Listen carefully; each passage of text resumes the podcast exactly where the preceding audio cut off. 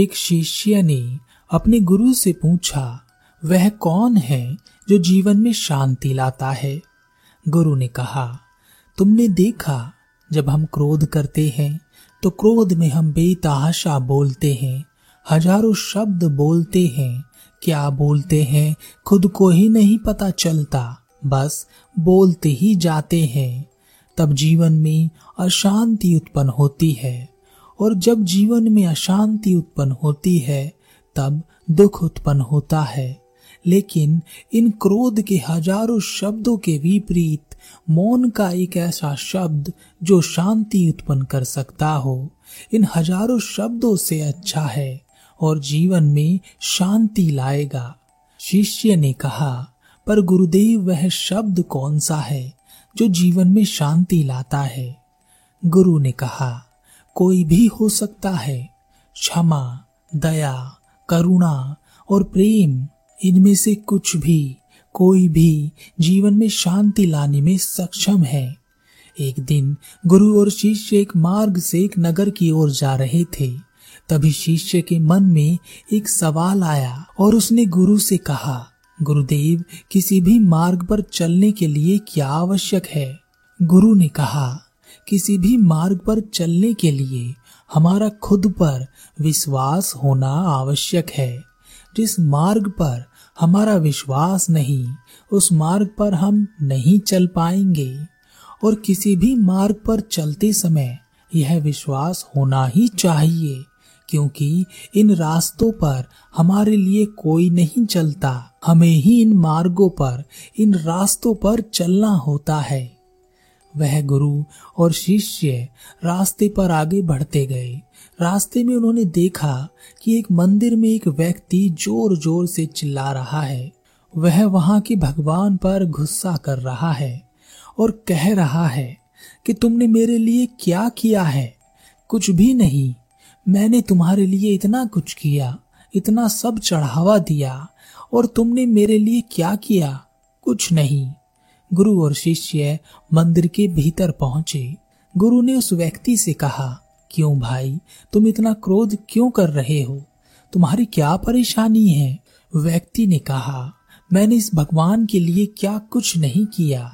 पूजा की, व्रत किए, यहाँ चढ़ावा चढ़ाया, और बस मैंने मांगा ही क्या था, मेरी प्रेमिका मुझे मिल जाए, मैं एक अमीर आदमी बन जाऊं, मेरे पिता मुझ पर गर्व करें।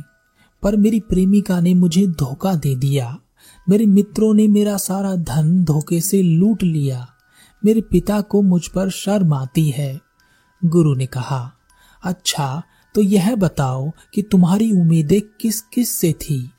व्यक्ति ने कहा, अपनी प्रेमिका से, अपने मित्रों से, अपने पिता से। गुरु ने कहा, तुम लोग भी बड़े अजीब हो, उम्मीदें बांधते हो इंसानों से और दोष भगवान को देते हो। यह कहकर गुरु और शिष्य मार्ग पर आगे बढ़ गए। मार्ग में आगे चलते चलते अचानक एक युवक गुरु के सामने आ गया और उसने कहा, गुरुदेव, मैं आपको पहचानता हूँ, मैं आप ही के पास आ रहा था, मैं आपका शिष्य बनना चाहता हूँ, मैं आपसे सीखना चाहता हूँ जो आप जानते हैं, कृपया आप मुझे अपना शिष्य बना लीजिए। गुरु ने कहा, ठीक है, पर पहले यह तो बताओ कि तुम्हें आता क्या है, क्या तुम कुछ जानते भी हो? युवक ने कहा, गुरुदेव, आपसे पहले मैं चार गुरुओं का शिष्य रह चुका और उनका सारा ज्ञान मैंने समेट लिया है।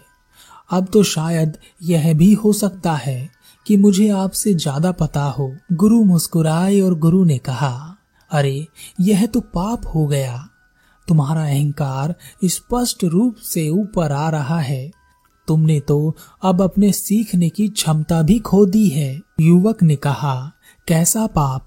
अगर मैं आपसे ज्यादा जानता हूँ तो यह पाप कैसे है? गुरु जोर से हंसे और गुरु ने कहा, सीखने की क्षमता इस विनम्रता के साथ शुरू होती है कि हमें पता नहीं है, और जब तुम्हें सब कुछ पता है तो तुम क्या सीखोगे? जाओ, पहले अपने सीखने की क्षमता प्राप्त करो जो तुमने खो दी है।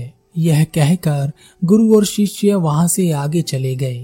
रास्ते में उन्होंने देखा कई विद्वान एक मुद्दे को लेकर बहस कर रहे थे। बहस बहुत जोर शोर से चल रही थी, कोई भी झुकने को तैयार नहीं था। बहस का मुद्दा था ध्यान, प्रेम और ज्ञान। बहस खत्म नहीं हो रही थी।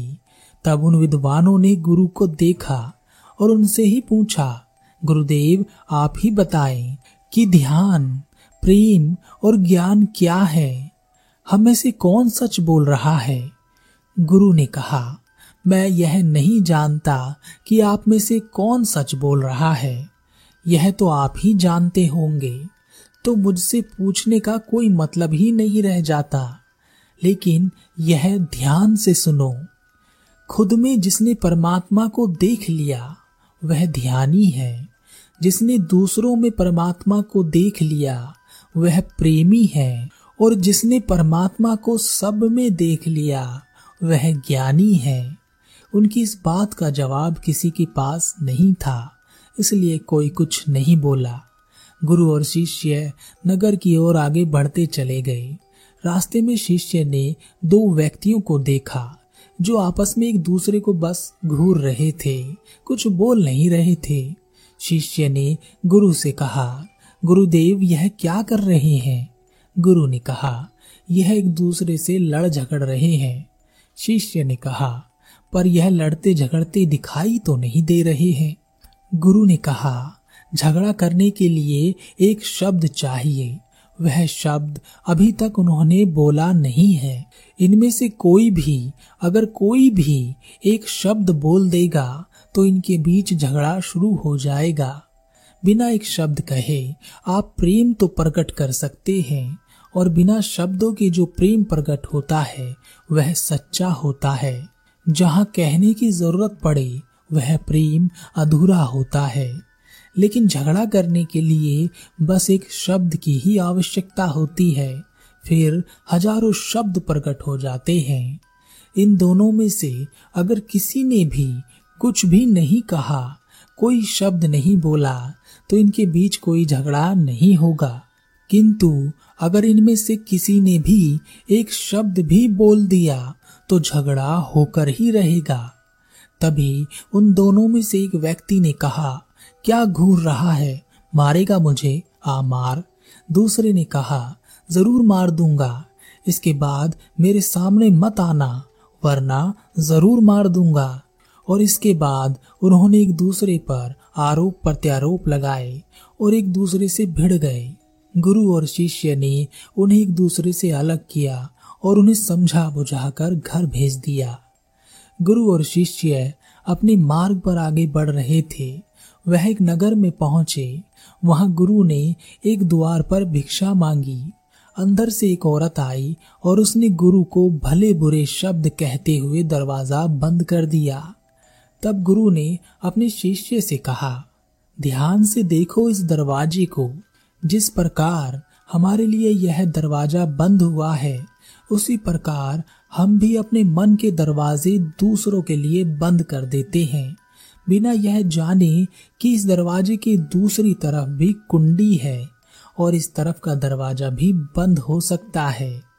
और ज्यादातर यही होता है, हम अपने मन के दरवाजे किसी के लिए बंद करते हैं तो दूसरा भी हमारे लिए अपने मन के दरवाजे बंद कर देता है। और अपने अहंकार में हम सोचते हैं कि कोई पहले दरवाजा खोलेगा, पर कोई नहीं खोलता और दूरियां बढ़ जाती हैं। गुरु और शिष्य अपने मार्ग पर आगे बढ़ते रहे। उस नगर में उन्हें एक व्यक्ति मिला। वह व्यक्ति बड़ा ही परेशान था। वह अपने दुखों को कभी इसे बताता, कभी उसे सुनाता। वह बताना चाहता था कि वह बहुत दुखी है। वह सांत्वना ढूंढ रहा था। उस व्यक्ति ने गुरु और शिष्य को रोका और उन्हें अपने दुखों के बारे में बताया।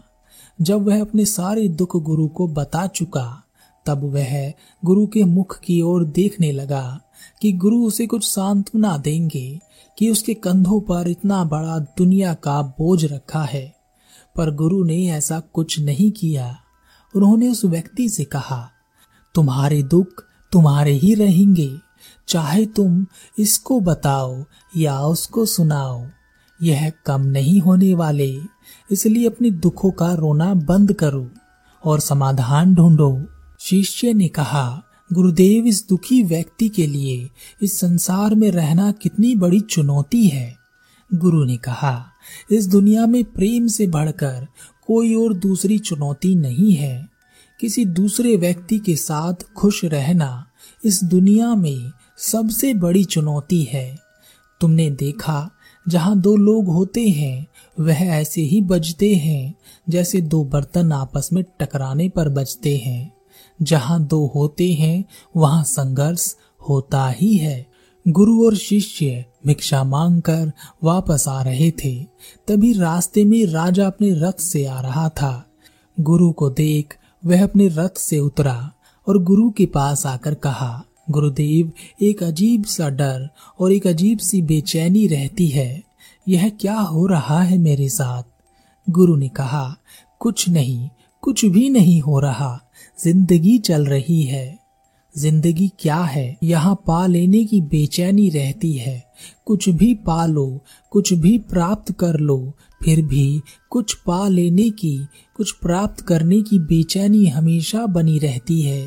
और जो मिल गया, जो प्राप्त हो गया, उसके खो जाने का डर हमेशा रहेगा। बस यही तो जिंदगी है और जिंदगी का सफर है। राजा ने कहा, तो अब मैं क्या करूं गुरुदेव? गुरु ने कहा, थोड़ा मुश्किल है पर आसान भी है।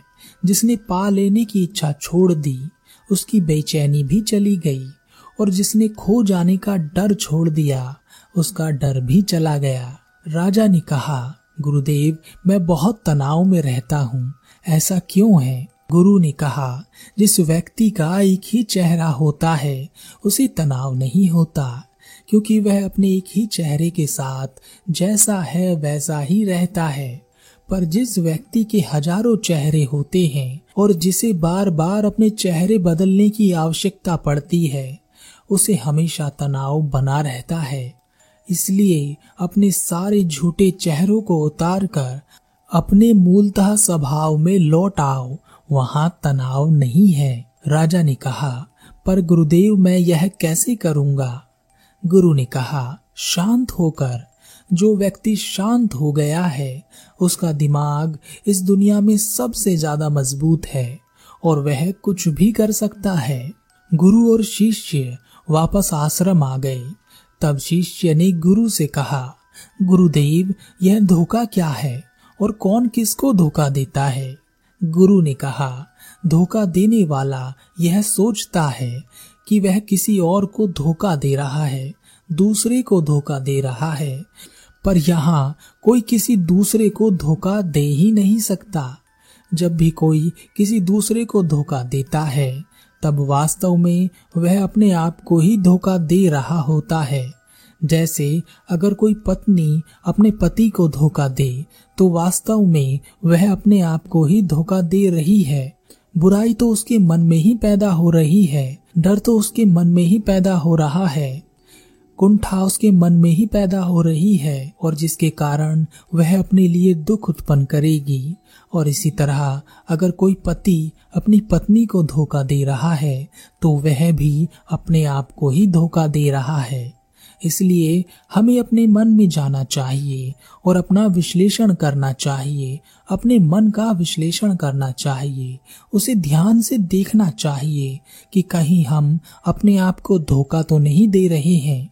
क्योंकि समय सीमित है, इस सीमित समय में ऐसे काम मत करो जो पछताने का भी मौका ना दें। यह सुनकर शिष्य गुरु के चरणों में गिर गया और कहा, गुरुदेव, मैं आपको धोखा दे रहा था, मैंने आपको धोखा दिया है। मैं हमेशा भिक्षा में जो स्वादिष्ट भोजन मिलता है उसे चोरी छुपे पहले ही खा लेता हूँ। गुरु ने हंसते हुए कहा, हाँ हाँ अगर स्वादिष्ट भोजन है तो खाना तो पड़ेगा ही ना, पर तुमने अपनी गलती मानी, बहुत अच्छी बात है।